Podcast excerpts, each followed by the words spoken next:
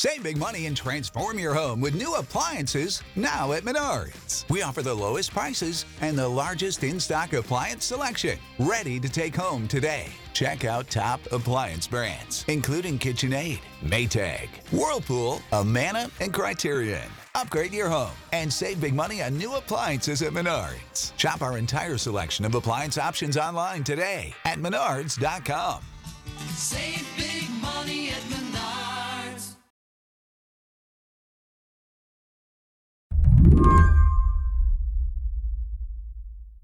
A couple weeks back, when the Food and Drug Administration decided to make a nasal spray that has the power to reverse an overdose available over the counter, Nancy Campbell thought about her own supply of this drug.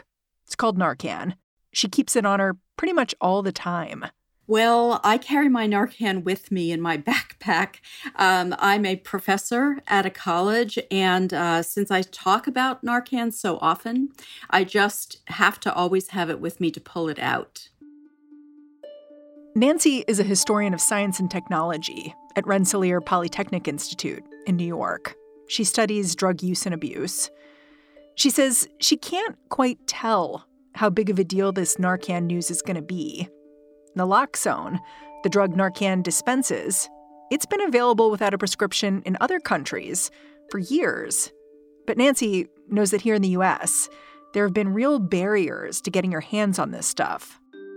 I did have the experience once of going into a Pennsylvania pharmacy and trying to purchase naloxone and having the pharmacist look at me and say, uh, that will cost you seven to eight hundred dollars. Whoa! And I thought uh, he didn't even ask for my insurance. He didn't ask me where I was from. He simply made a judgment. Hold on. Why do you think he did that? Do you think he was just trying to prevent you from getting it? I think that overdose, opioid overdose, had to be made a public issue. And there was a point in time when people still thought of it as a private, shameful stigma. And so they treated people who had naloxone as if they themselves should be shamed and stigmatized. So, did you feel that shame in that moment? Yeah, absolutely. That was a move that was made, uh, was calculated really to make me examine well, why would I need it? In fact, I think he said to me, Why do you need it? Until now, the rules around overdose drugs have been really variable. Here in New York City, the Department of Health will hand you an overdose prevention kit if you ask. In Arlington, Virginia, you can grab one from the public library but in other places, it's not that easy.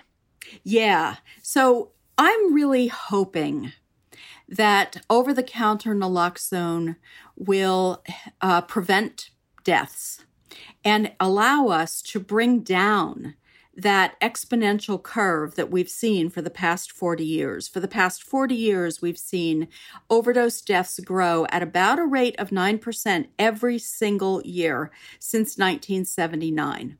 And now we're at the top and hopefully this is a crest and we are going to come down in our overdose death rate. Yeah.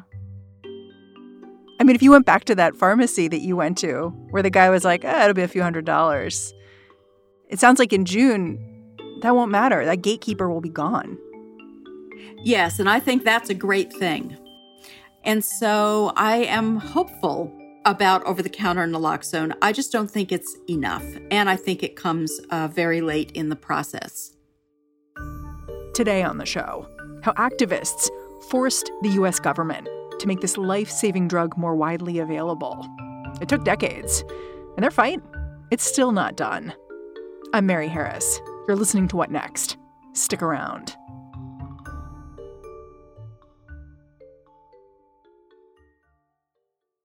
This episode is brought to you by Discover. When it comes to your finances, Discover wants you to know they are the credit card that is always there for you. With 24 7 US based live customer service, everyone has the option to talk to a real person anytime, day or night. Yep, that means no more waiting for quote normal business hours just to get a hold of someone. We are talking real service from real people whenever you need it. Get the customer service you deserve with Discover. Limitations apply. See terms at discover.com slash credit card. When you need mealtime inspiration, it's worth shopping Kroger, where you'll find over 30,000 mouthwatering choices that excite your inner foodie. And no matter what tasty choice you make, you'll enjoy our everyday low prices, plus extra ways to save, like digital coupons worth over $600 each week. You can also save up to $1 off per gallon at the pump with fuel points. More savings and more inspiring flavors make shopping Kroger worth it every time. Kroger, fresh for everyone. Fuel restrictions apply. Narcan is the brand name for the nasal spray version of naloxone, right? Which is a drug that can reverse overdoses. Yes. Uh, so naloxone was synthesized in 1960. It was um, FDA approved for opioid overdose reversal in 1971. And it's been available since then uh, largely within emergency medicine, which was also growing up during the 1970s. And so you would find uh, naloxone on your life support, on your basic life support trucks. How does it work?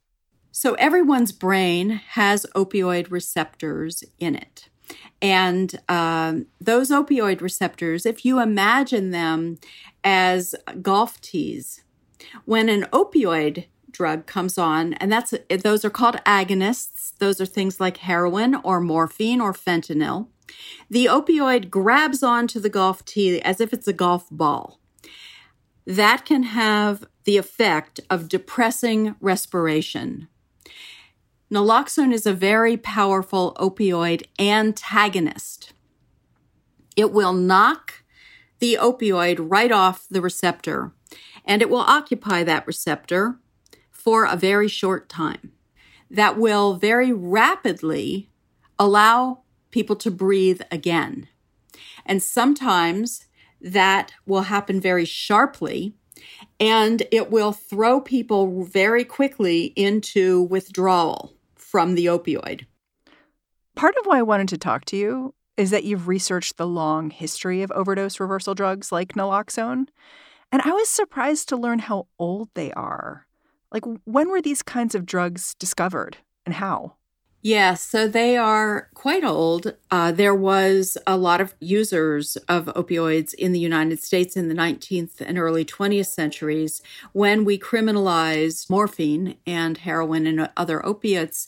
And so, along the way, in the 1940s or so, there was the discovery of the first narcotic antagonist, nalorphine or Nalline, which will reverse opioid overdose, but not quite as dramatically as naloxone will. And it was used also by police to identify who exactly was or was not an opiate addict. Hold it. Can you go back to that? I want to focus on the police just a little bit because I think the way police used it is so surprising because we knew that this drug, nalorphine, could reduce overdoses, but that's not the way cops were using it. How did they use it? Law enforcement in California and other states used Nalline, the brand name for nalorphine, uh, to detect whether someone's pupil size changed. And if it did, if they injected nalorphine uh, and someone's pupils changed, um, they were confirmed as an opiate addict. One of the things that was so striking about your historical research was learning that nalorphine would be used on people who were out on parole, probation, and weren't supposed to be using drugs and they'd have to come in for their appointment and then part of that appointment would be administering this drug that could throw them into very sudden withdrawal and the police just kind of watching and and then making decisions from there. It was surprising to me Yes, that is a quite surprising history of the narcotic antagonists. So the Nalline programs were used to fight uh, particular opioid epidemics in, say, East LA or uh, Northern California, San Francisco, Oakland had a big Nalline program. And what that meant was that indeed people came in to the police precinct in order to uh, it, th- this was kind of like an early version of drug testing. This was before there was urine based drug testing. Uh, the police would indeed administer uh, nalorphine and um, make sure that people were not using opioids. The problem of course is that people might be using opioids and in that case they would feel extremely ill and then, of course, the police would know that they had violated the conditions of their parole. So you said naloxone was developed in the 1960s, so a little bit after these Nalline tests entered the scene. How was naloxone's development different? Pharmacologists were trying to figure out this business of the opiate receptors in your brain. They're trying to figure out how they work. They're trying to figure out if there's any way that they could create a drug that could actually treat or block drug addiction. And so there was an idea that we could use the narcotic antagonists to make it impossible for people to get high, impossible for people to feel the effects of an opioid. And so the pharmaceutical company, Endo Pharmaceuticals, that took naloxone through the FDA approval process in the 1970s did not see a big market for it. So they were really thinking that naloxone was going to be a specialty drug confined largely to uh, the operating room. Did they think, oh, maybe it'll be used in the ER in an emergency in case someone's OD'd? there were clinical reports of people being brought in uh, to emergency rooms and naloxone being used in cases of known opioid overdose. So they were certainly thinking about that. But my point is, they're thinking about a medical market. They're not thinking about a consumer market. And in fact, even the idea of having naloxone out in the hands of the people who need it most um, drug users, that was never conceived of. That that was never thought of until the activists in the harm reduction organizations of the 1990s began to see opioid overdose in their friends and began to realize that if they had had naloxone, they could have prevented a death. Yeah, tell me about how the use of naloxone spread because originally it was an injectable, right? And then that changed. So, how did the whole way that naloxone was used shift? By the mid 1980s, naloxone was off patent and it was an injectable solution that came in little tiny glass vials that you had to load into a syringe. And so in the 1990s, when harm reduction activists, and this happened simultaneously in different places, but in particular, it happened at the Chicago Recovery Alliance uh, with a guy named Dan Bigg, who began to realize he lost a friend from overdose in 1996, and he began to realize drug users are good at getting solutions into syringes.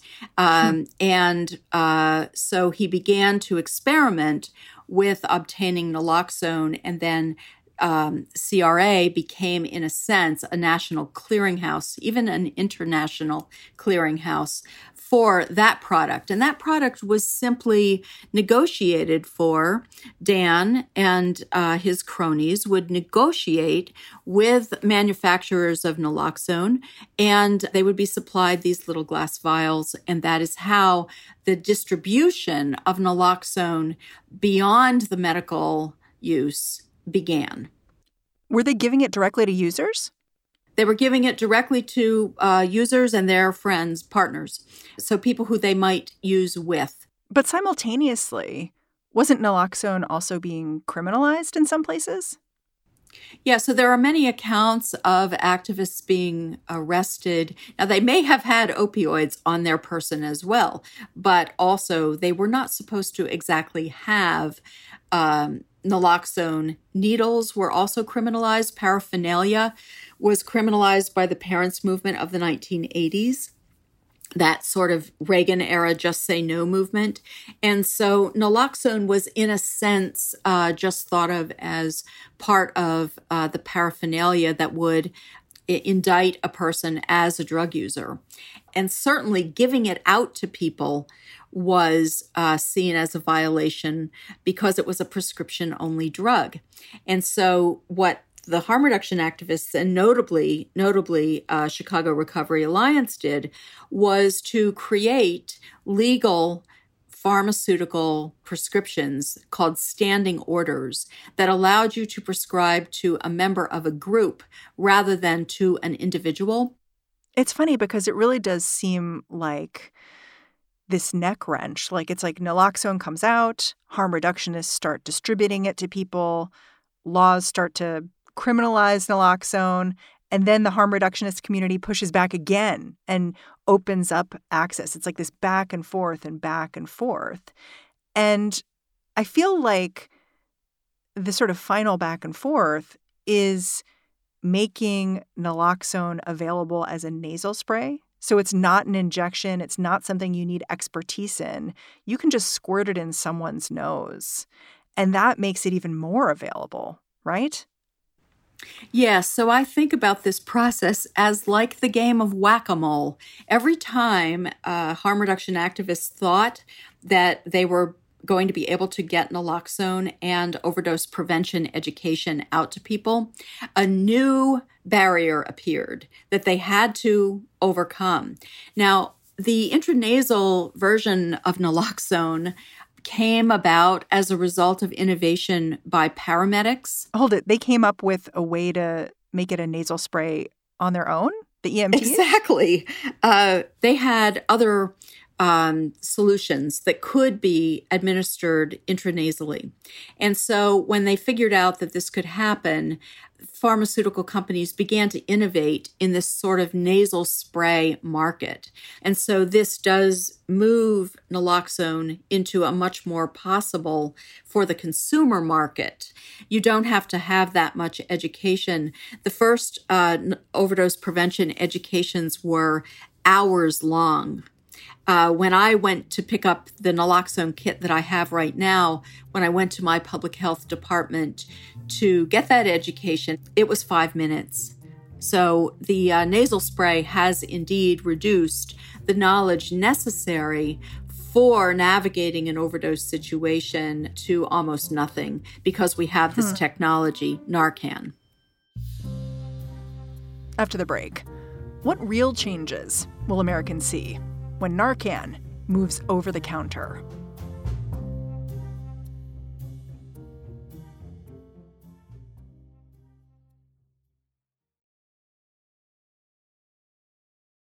I've had this question on my mind since I learned that Narcan would be available over the counter, which was like, if overdose rates weren't what they are today, and what they are today, like last year, it was about 100,000 people a year who died from an overdose. Do you think if those numbers were a little lower, like would this approval have happened at all? I'm not sure that we would have seen the um, any innovation in this sector. The federal agencies have been so lagging behind in terms of seeing overdose as the public issue that it is. So um, I I would say no. I would say that unfortunately, our federal agencies have been very slow to see this 40 year epidemic as a public problem. That they have finally done so. I really honestly, the CDC did not keep track of overdose deaths until the activists started showing up and drawing attention to them. And that is partly because oftentimes when we're in the midst of an epidemic, we may not really realize where we are. When we look retrospectively at the last 40 years and realize that even in the mid 90s, we did not really know. The activists knew because they knew that their friends were dying. Uh, but the rest of us, including government, uh, at federal, state, municipal, county level did not realize that we were in an opioid overdose epidemic of the sort that we are in. Who does this decision to make Narcan available over the counter help the most? Because, you know, like I live in New York City. I know of like high schools where kids are just trained to administer it and given Narcan and sent on their way. So, how big of a difference is it going to be to have this drug available over the counter at the local pharmacy? I'm hoping it will make a difference. Uh, in my heart of hearts, I am not sure what difference it it will make. And we haven't, by the way, yet heard what the price will be to the consumer. I also wonder about what public health departments will decide to do. In other words, will they still decide to put their budget towards uh, naloxone when now consumers are supposedly able to go into a pharmacy, a drugstore, and purchase it? I wonder if you think the real change with the FDA making this decision about Narcan being over the counter. I wonder if you think the real change is the normalization of this drug. And I say that because you've written really compellingly about how naloxone is a technology of solidarity because it requires there to be another person there, a conscious person, a person who can revive you with this drug. You can't do it to yourself. So, what it really requires is not just a drug, but someone else there to help you. And if we're all very familiar with Narcan from walking up and down the aisles of Rite Aid or whatever, maybe it makes that solidarity more possible. I am hoping that that is true. Uh, I have thought a lot about the way in which naloxone, the harm reduction activists, their first tenet is never use alone. That's not possible for everybody. Many people who use opioids do use alone, uh, despite all of the education and all of the construction of naloxone as a technology of solidarity. I do think that this change, this normalization, this democratization of naloxone does mean that people's attitudes and beliefs, their emotional support, uh, for drug users in their midst, and also the openness that people will hopefully have about their drug use, because typically it is hidden until it's too late. I teach students um, in a course called Drugs in History every year at Rensselaer Polytechnic Institute, and I am often surprised at the low level of knowledge concerning opioids, opioid overdose, and drugs more generally. Um, these are not mundane technologies. These technologies can kill you. And you should know as a consumer, you need to be educated about uh, opioids, in particular opioid overdose.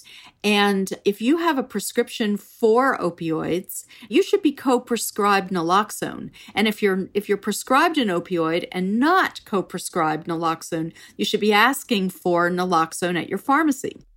You know, we've talked about how the U.S. is kind of late to the party when it comes to making a drug like Narcan more widely available. And I've been thinking about that as we talk because naloxone, Narcan, it's a drug that simply keeps people alive for a little bit of time. It gives them just a little, a couple more minutes, hours, days, whatever. It doesn't get them healthier in any kind of wider way. There are drugs that could help people struggling with addiction live a more normal life if they want to. Drugs like Suboxone and Methadone and buprenorphine they allow people to stabilize their relationship with narcotics. How available are those drugs? Yes, if there's anything that should be over the counter, no. um, I would like to see much wider availability of treatment drugs. And the fear with drugs like methadone, Suboxone, buprenorphine is it's that they contain opioids. And so you're maintaining your use of opioids, even though these drugs may allow you to live a more steady life. Yes, um, they don't just contain opioids, they are opioids.